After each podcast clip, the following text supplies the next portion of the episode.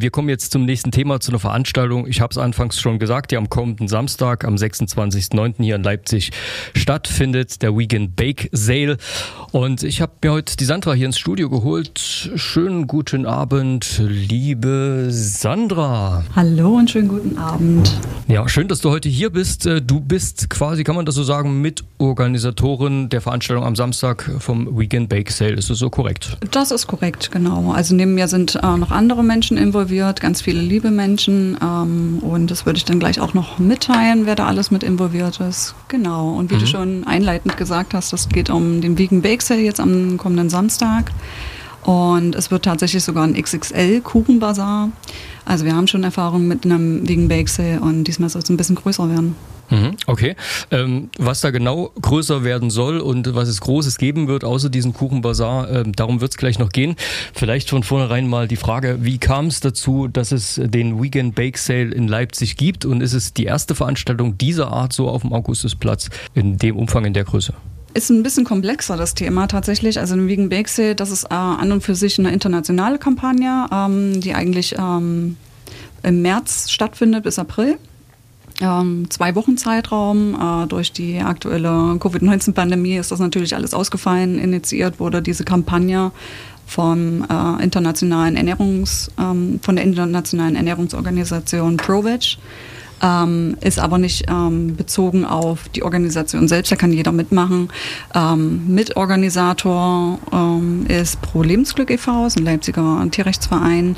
Ähm, und Pro Lebensglück macht das mittlerweile schon zum vierten Mal. Und ProVeg Leipzig ähm, hat sich 2018 gegründet und hat gemeinsam mit Pro Lebensglück im letzten Jahr schon einen Vegan Bake Sale äh, veranstaltet. Der war auch bereits schon sehr groß. Wir haben 38 Kuchen dabei gehabt, was schon eine riesen Hausnummer war und das wollen wir in diesem Jahr toppen.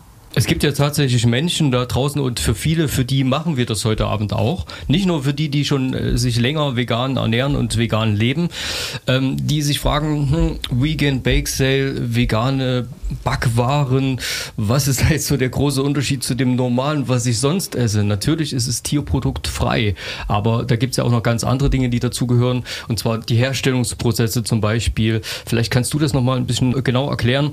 Ähm, was bekommt von euch oder generell das Kriterium äh, vegane Back? Variation? äh, Erkläre ich gern. Also neben dem, was du schon erwähnt hast, ähm, äh, sind da keine tierischen Produkte enthalten. Das heißt, äh, keine Eier, keine Butter, keine Milch. Ähm, mittlerweile ist äh, der Markt so gut bestückt, dass wir keinerlei Probleme mehr sehen und ähm, auch Berührungsängste sehen zum Beispiel pflanzliche Alternativen zu verwenden. Eiersatz gibt es natürlich, muss man aber auch nicht benutzen. Also es gibt viele Möglichkeiten, vegan zu backen, äh, ohne dass man Eier oder Milch oder Butter verwenden muss. Mhm. Und von der Produktion her, ähm, ja, ist natürlich dann äh, so betrachtet, wenn man jetzt Produkte im Laden kauft, äh, ist es natürlich nochmal ein ganz anderes Spektrum, was Produktion angeht. Ähm, da gibt es Produktionslinien, ähm, die man einhalten muss äh, Hygienevorschriften und so weiter und so fort. Das ist nochmal eine ganz andere Hausnummer. Ähm, und bei uns sind tatsächlich alle Leute, die aktiv mitmachen bei der Veranstaltung, leben pflanzenbasiert. Das heißt, das Know-how ist vorhanden. Äh, alle wissen, was sie feines backen werden am Samstag. Also wir haben schon ganz viel zusammengetragen. Also vom, von der veganen Eierschecke zum Beispiel, was sehr experimentell ist, äh, was ich selber schon ausprobiert habe, sehr erfolgreich, über Nussecken hin zu ähm, Cupcakes. Äh, also die Bandbreite ist sehr, sehr groß. Wenn ich jetzt äh, mir das anschaue, wie das zum Beispiel ähm, in der veganen Landwirtschaft ist, ist es manchmal ein bisschen schwierig. Äh, das heißt, die Felder müssen gedüngt werden. Auch da äh, gibt es manchmal Schwierigkeiten, wirklich äh, das Produkt dann als noch vegan zu bezeichnen. Ähm, jetzt weiß ich es nicht genau, wie ist es beim Backen dann. Da gibt es ja vielleicht auch Gärungsprozesse, Bakterien, die dann eine Rolle spielen könnten, Mikroorganismen etc. pp. Wie sieht es, vielleicht hast du ja eine Ahnung, wie es aktuell aussieht, die Produkte, die man man sonst in der Bäckerei kauft, wo drauf steht vegan, kann man sich da wirklich drauf verlassen, dass die vegan sind? Oder welche Möglichkeiten hat man vielleicht, das irgendwie zu überprüfen?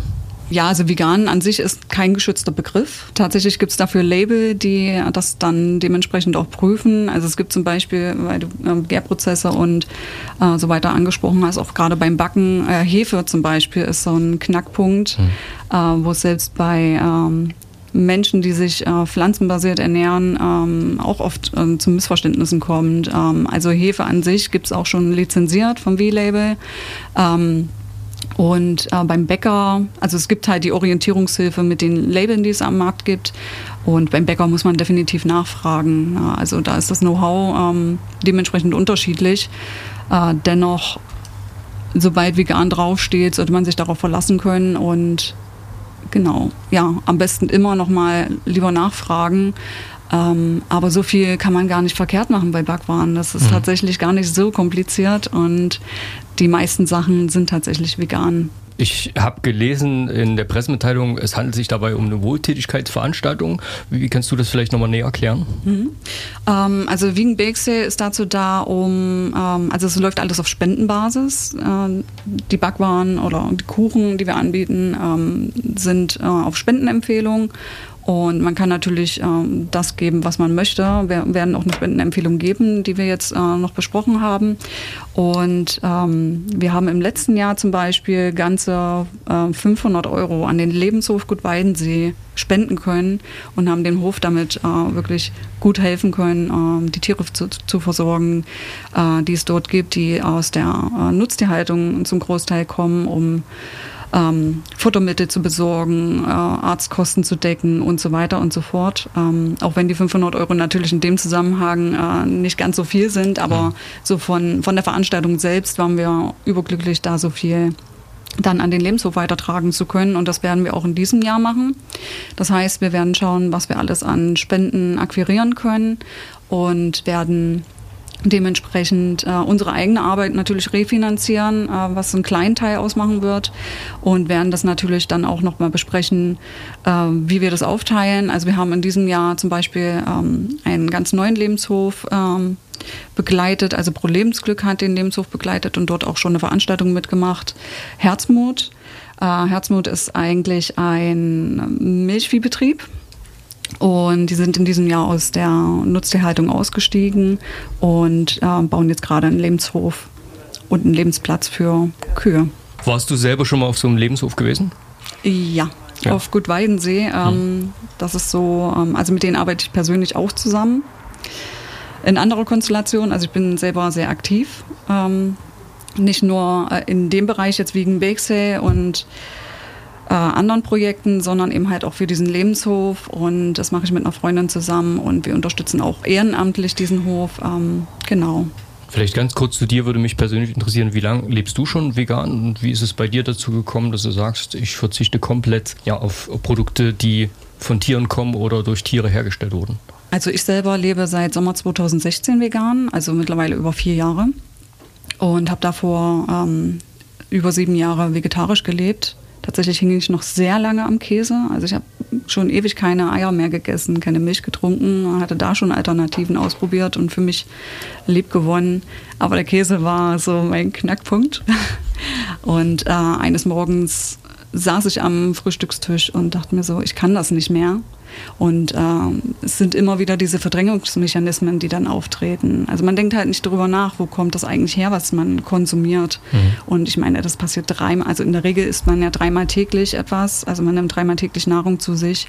Und in dem Zusammenhang kann man dreimal täglich entscheiden, was man zu sich nimmt. Und bei mir waren es tatsächlich ethische Gründe, ähm, keine äh, Käseprodukte mehr zu essen. Ähm, und die Gründe kann ich dann natürlich auch erklären. Ähm, es gibt halt viele Sachen, die man selber nicht weiß. Also so als Endverbraucher ähm, wird man ja ganz oft überschüttet mit Informationen und wenn man sich dann mit bestimmten Thematiken näher beschäftigt, ähm, hat man dann natürlich den bestimmten Blick dafür.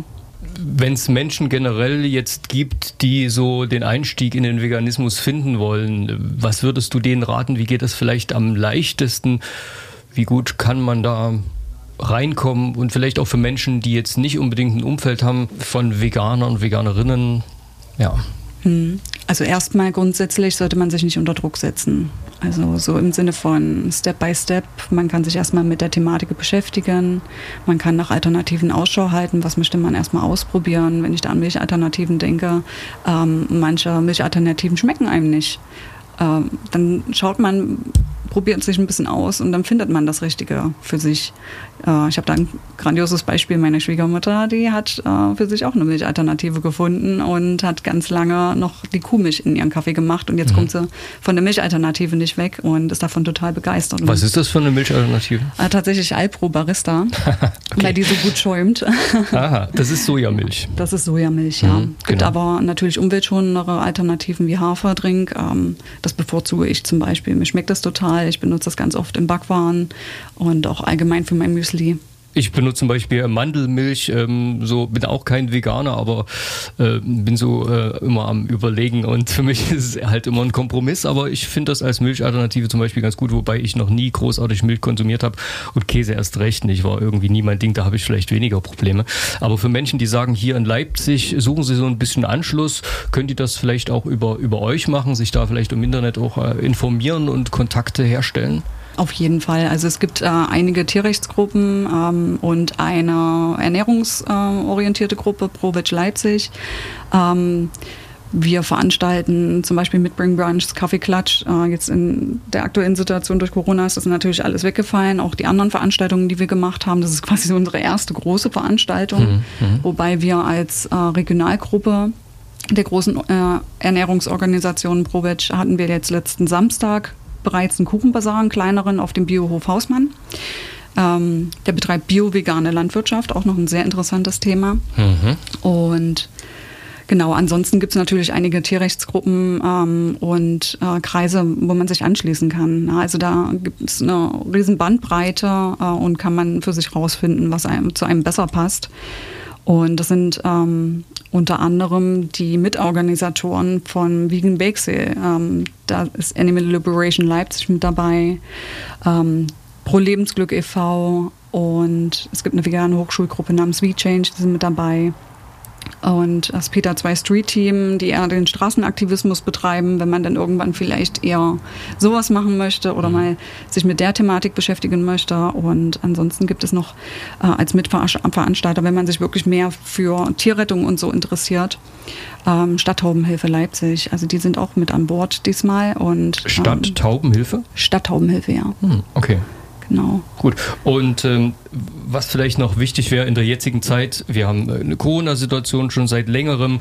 Wie würdest du es einschätzen? Verhalten sich die Menschen mit dem Thema oder gegenüber dem Thema Veganismus? Gerät das da vielleicht eher so ein bisschen in den Hintergrund oder fällt es Menschen vielleicht eher schwerer in der Corona-Situation, ihre Gewohnheiten aufzugeben oder sind da vielleicht sogar offener? Wie siehst du das? Also ich glaube, die Menschen sind jetzt offener, weil einfach das Bewusstsein verstärkt wurde durch die ähm, Covid-19-Pandemie und einfach offen kommuniziert wurde, wodurch das entstanden ist. Na, also ich meine, jetzt sollte mittlerweile, glaube ich, jeder Zweite wissen, was eine Zoonose ist, ähm, dass eine Zoonose vom Tier zum Menschen übertragen wird und ähm, tatsächlich ähm, sind 60 Prozent der Infektionskrankheiten ähm, bei Menschen, die werden von Tieren übertragen. Hm. Ja, das ist jetzt erst gerade ins Rollen gekommen durch die Covid-19-Pandemie und was damit alles einherging. Ich meine, das Thema Tönnies, hm. ja, das ging ja ähm, durch die Medien, äh, ist, glaube ich, an fast niemanden vorbeigegangen. Hm. Und da denke ich, bin ich davon überzeugt, sind die Denkmechanismen der Leute angeregt worden, ähm, da nochmal aus ethischer Sicht auch drüber nachzudenken und aus gesundheitlicher Sicht. Was konsumiere ich da jeden Tag eigentlich? Ähm, was geht damit einher, was ich da kaufe und konsumiere? Na, was steckt da alles dahinter? Und das Bewusstsein ist in diesem Jahr ähm, allein auch schon deswegen verstärkt worden.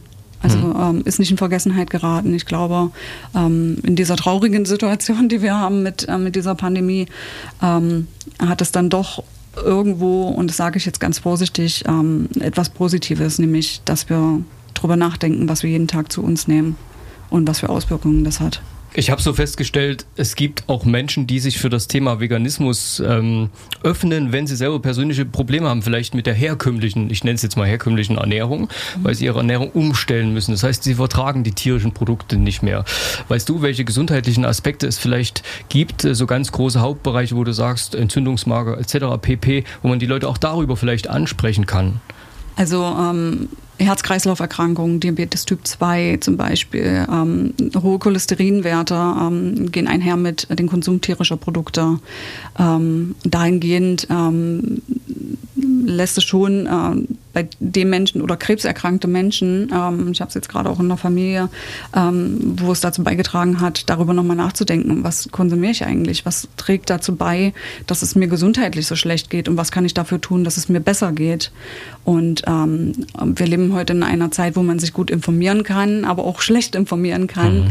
Und ähm, da erstmal herauszufinden, wo bekomme ich zuverlässige Informationen her, kann ich mir vorstellen, ähm, weiß ich auch von mir selber, ist dann manchmal doch schon etwas überfordernd. Und ähm, da ist es natürlich hilfreich, ähm, Punkte zu kennen oder Anlaufpunkte zu kennen, wo man sich dann wirklich ähm, informieren kann und auch nachhaltig informieren kann. Es gibt zum Beispiel vom ProVig International einen äh, großen Pandemie-Report, wenn man sich jetzt wirklich mit dem Thema ähm, äh, Zoonosen noch mehr beschäftigen möchte und kann sich da informieren. Das ist alles wissenschaftlich fundiert. Äh, da sind Experten mit dran gewesen, die das alles analysiert haben und aufgearbeitet haben. Und ähm, genau, da sind wir zum Beispiel als Regionalgruppe Provitsch Leipzig auch ein Anlaufpunkt, sich da nochmal dahingehend zu informieren und oder ein Anlaufpunkt, um sich einfach auszutauschen. Ne? Also gerade wenn man Berührungsängste hat, gerade dieser ganze Überfluss an Informationen, jemanden an seiner Seite zu wissen, der einen da gefütterte Informationen geben kann, dass man hm. nicht überschüttet wird. Ja, das ist nicht so leicht. Genau.